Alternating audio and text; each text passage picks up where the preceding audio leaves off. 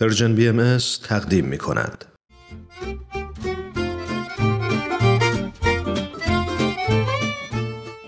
آب در کوزه و ما.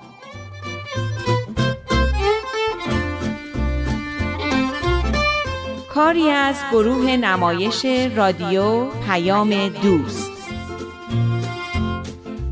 کارگردان امیر یزدانی.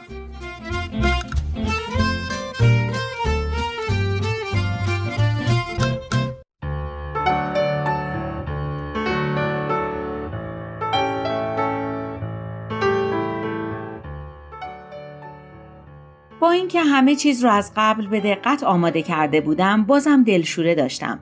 به خصوص که این اولین باری که قرار شده بود من اداره جمع رو به عهده بگیرم با اولین باری که قرار بود بابای نیلی در جمع شرکت کنه همزمان شده بود. نیلی همون دختری بود که ماها بود سوء رفتارش همه ما رو درگیر خودش کرده بود.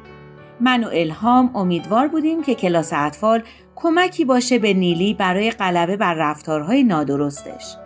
البته این قبل از اون بود که متوجه بشیم احتمالا مشکلاتی هم تو خانواده اون وجود داره. حالا فکر می کردیم که شاید شرکت مادر و پدرش در جمعهای تربیتی ما بتونه شروعی باشه برای کمک به بهبود فضای خانوادگی اونا.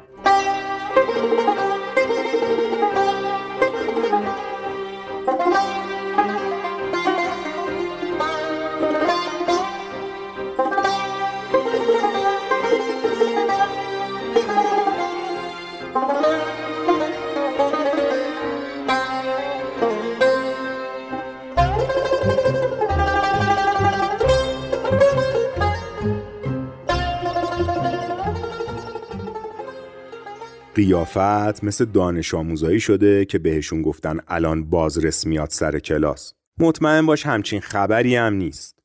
این آقای معتصمی هم یه آدم پرمدعاست شبیه خانم و دخترش.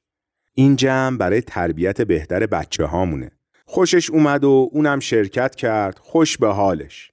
نکرد خودش و خونوادهشن که ضرر می‌کنن. من نمی‌فهمم تو الهام خانوم چرا انقدر از این بابا میترسین. خیلی خوب. برو دیگه علی جون. تموم شد. نه اصلا بحث ترس نیست. یادت چقدر درباره شانیا نگران بودم؟ بعضی شبا از فکر و خیال نمی‌تونستم بخوابم. همش میترسیدم شانیا به خاطر کمرویش بشه یه آدم تو سریخور مثل خودم. نتونه دوست پیدا کنه نتونه زندگی شادی داشته باشه یه سرنوشت تلخ و غمگینی پیدا کنه. یعنی تو الان زندگی تلخ و غمگینه؟ نه الان دیگه نیست. خیلی هم راضی و خوشحالم.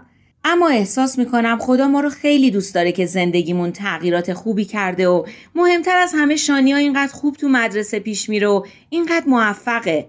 آشنایی با خانواده الهامینا یه موهبت بود برای ما. من فکر می‌کنم در مقابل این مواهبی که خدا نصیبمون کرده باید یه کاری بکنیم. خب داریم یه کاری می‌کنیم. خدا رو شکر می‌کنیم اما شکرگزاری واقعی اینه که کاری کنیم آشنایی با ما هم برای خانواده های دیگه همینقدر خوب باشه این حرفا به نظرت مسخره میاد نه؟ نه چرا مسخره بیاد؟ فقط چشمم آب نمی‌خوره که ماها بتونیم کاری برای اینا بکنیم چرا؟ چون ماها خودمونم مشتاق بودیم تربیت بچه هامون برامون مهم بود دلمون می‌خواست اوزامون رو بهتر بکنیم اما اینا رو تو الهام خانوم به زور دارین میکشونین تو کلاس اطفال و شور تربیتی. اشتباه می‌کنی. هیچ زوری در کار نیست. پیداست که محشید از جمع اون دفعمون و صحبتهایی که می‌کردیم خیلی هم خوشش اومده. اگه اینطور نبود که تعارف نداشت یه بهونه می آورد و نمی اومد الان دو هفته است نیلی و شانیا و سارا با هم دوستن و مدرسه میرن و خدا رو شکر هیچ مسئله جدیدی هم بینشون پیش نیومده. خیلی هم بهشون خوش میگذره. محشیدم این چیزها رو می‌بینه. چیز که نیست. می‌خوای بگی احمق که نیست؟ می‌خواستم یه کلمه بهتری پیدا کنم. می‌تونه این چیزها رو ببینه؟ آفرین. دقیقا. تو الان یه چیز خوبی به من یاد دادی. به رشد من کمک کردی. منم دوست دارم به رشد تو کمک کنم. الهام میگه زن و شوهری خوبن که با هم رفیق باشن و به رشد همدیگه کمک بکنن. حرف جالبیه. اینو هم امشب بگو. نکته خوبیه.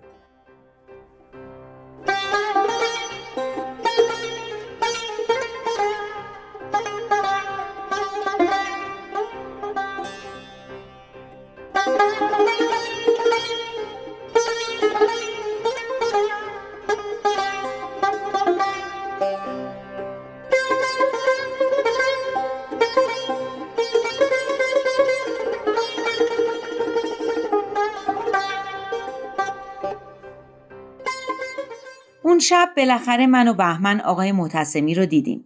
یه آقای هیکلدار با صورت گرفته ای بود که حتی وقتی هم لبخند می‌زد آدم باورش نمی‌شد. چطور بگم لبخندش یه طوری مصنوعی به نظر می رسید. بازم خوب بود که آقا ابراهیم دلسرد نمی‌شد و به صحبتها و شوخیهای خودش ادامه می‌داد.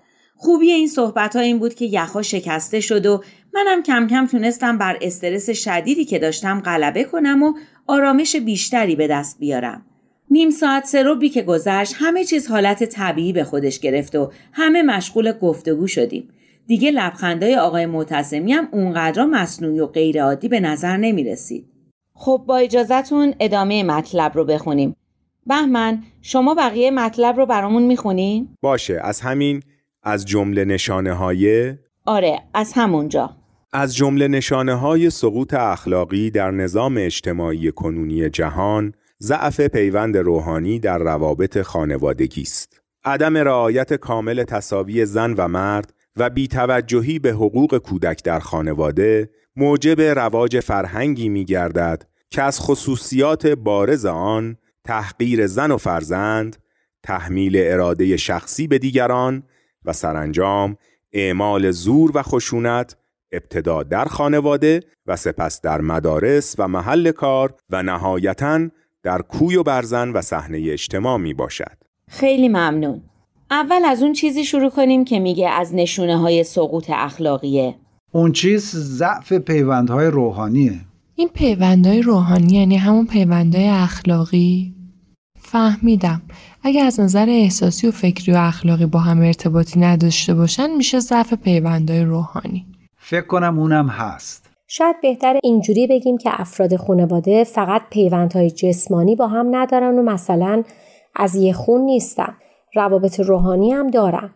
چون انسان فقط جسم نیست. هم جسم داره هم روح.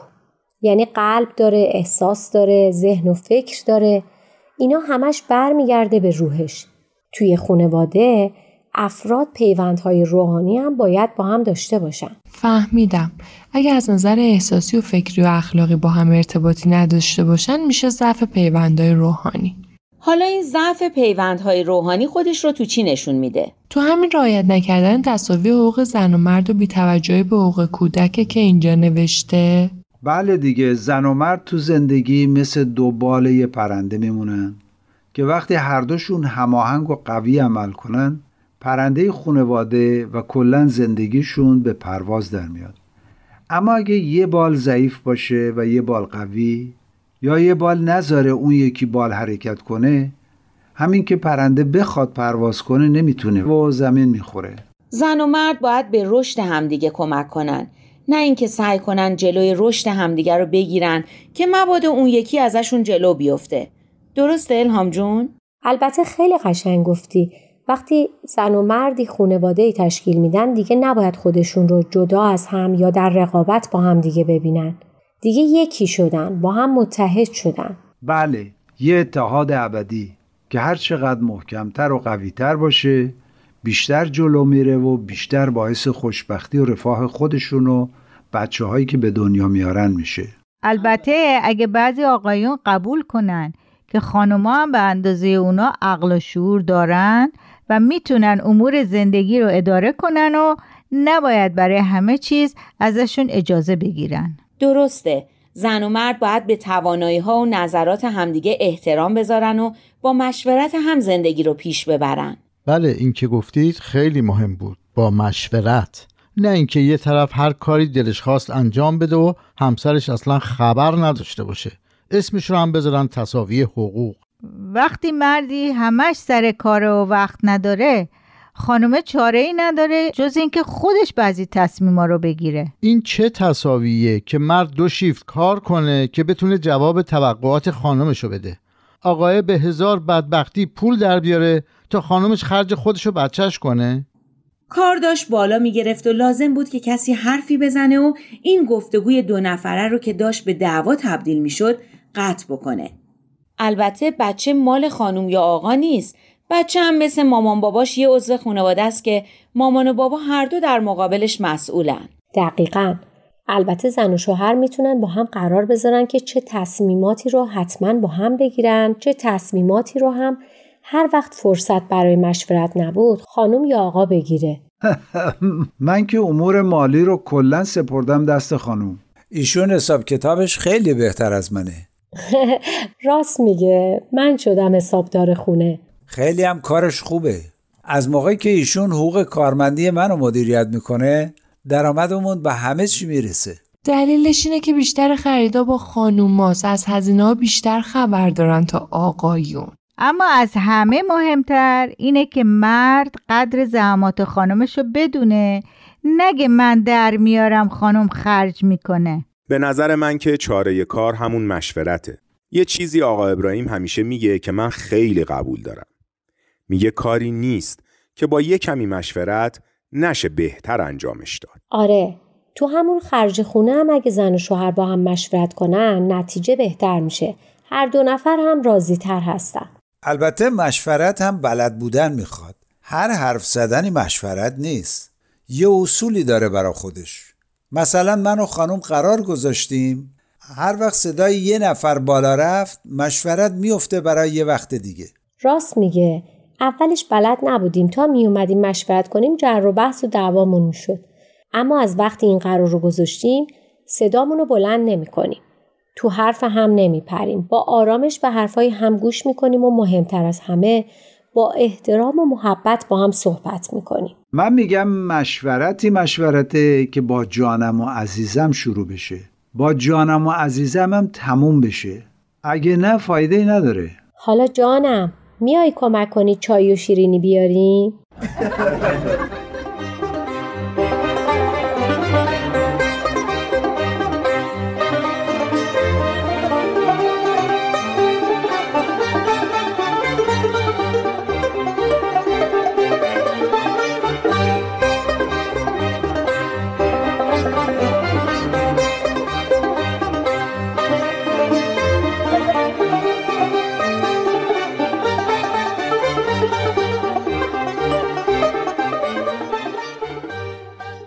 خدا رو شکر که الهام و ابراهیم بودن و با صحبتاشون نذاشتن جمع ما تبدیل به یه مشاجره خانوادگی بشه. لازم بود تغییری در حال و هوای جمع بدیم. میگم تا الهام جون و آقا ابراهیم دارن زحمت می‌کشن می‌خواین فیلم یکی از سرودای بچه ها رو که تو کلاس اطفال خوندن براتون بذارم؟ چرا که نه خیلی عمالیه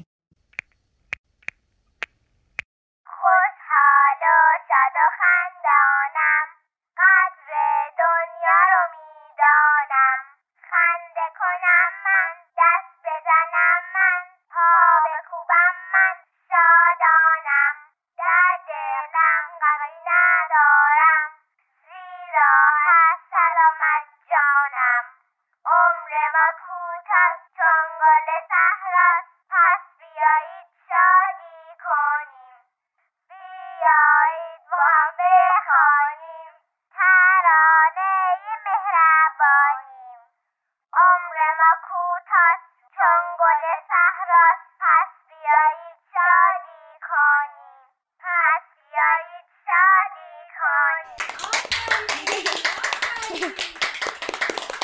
همینطور که چای شیرینی میخوردیم با خودم فکر می‌کردم که دعوت محشید و شوهرش می‌تونست چه عواقب وخیمی داشته باشه و باید سنجیده تر از اینا عمل می‌کردیم.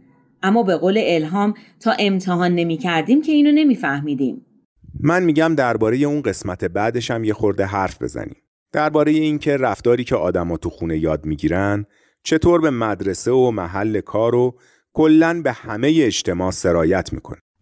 من که یادم نیست کجا رو میگین. آه اینجاست. پیداش کردم. فکر کنم میگه عدم رعایت تصاوی حقوق زن و مرد و حقوق کودک به خانواده ها محدود نمیشه.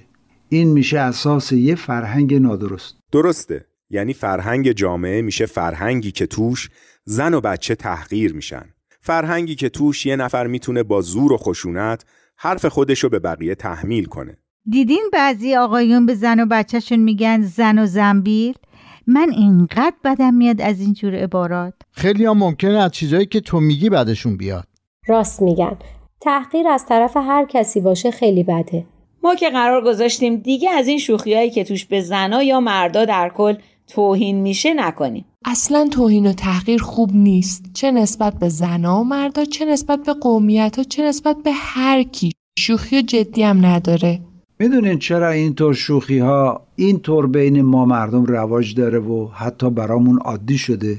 برای اینکه از خانواده هامون یاد گرفتیم. مثل همین که اینجا نوشته از خانواده به مدرسه و کوچه و خیابون و محل کار و چه می‌دونم همه جا کشیده شده. دقیقا. فقط تحقیر و توهین نسبت به زن و بچه نیست. اون زورگویی و تحمیل و خشونت هم همینطوره. به نظر من اونایی که می‌خوان جلوی صد معبر رو بگیرن دست فروش بیچاره رو کتک می‌زنن همونایی هستن که خودشون تو خونه و مدرسه و خیابون کتک خوردن. آفرین. به نکته خیلی دقیقی اشاره کردین. منم همینو میگم. نباید بچه ها رو کتک زد. تو روحیشون تاثیر خیلی بدی می‌ذاره. بله خشونت خونگی تاثیرات خیلی مخربی داره. یکیش همینه که خشونت رو عادی می‌کنه. یه طوری که فرد تا مشکلی براش پیش میاد ازش استفاده می‌کنه. یه ضرب المثل است که میگه گرهی که با دست میشه بازش کرد رو با دندون باز نمی‌کنن. شنیدین؟ کسانی که خودشون با خشونت بزرگ شدن همه گره ها رو می‌خوان با دندون باز کنن چون راه دیگه بلد نیستن. فکر می‌کنن مشکلات رو باید اینطوری حل کرد. بلد نیستن چون یادشون ندادن. تو خونواده هاشونم هر وقت مشکلی پیش می اومده سر هم داد میکشیدن و کتککاری می‌کردن. احساس کردم محشید معذب شده. گفتم ولی این چیزی نیست که نشه تغییرش داد. قرار نیست خانواده و حتی جامعه تا ابد با زور و خشونت پیش بره. بله آدما می‌تونن از هر جا که بخوان این جریان رو قطع کنن و یه طور دیگه عمل کنن. آره همین مشورت کردن و آدم می‌تونه یاد بگیره. من و خانوم که شروع کردیم. البته نه اینکه قبلا داد و فریاد و کتک کاری می‌کردیم ها.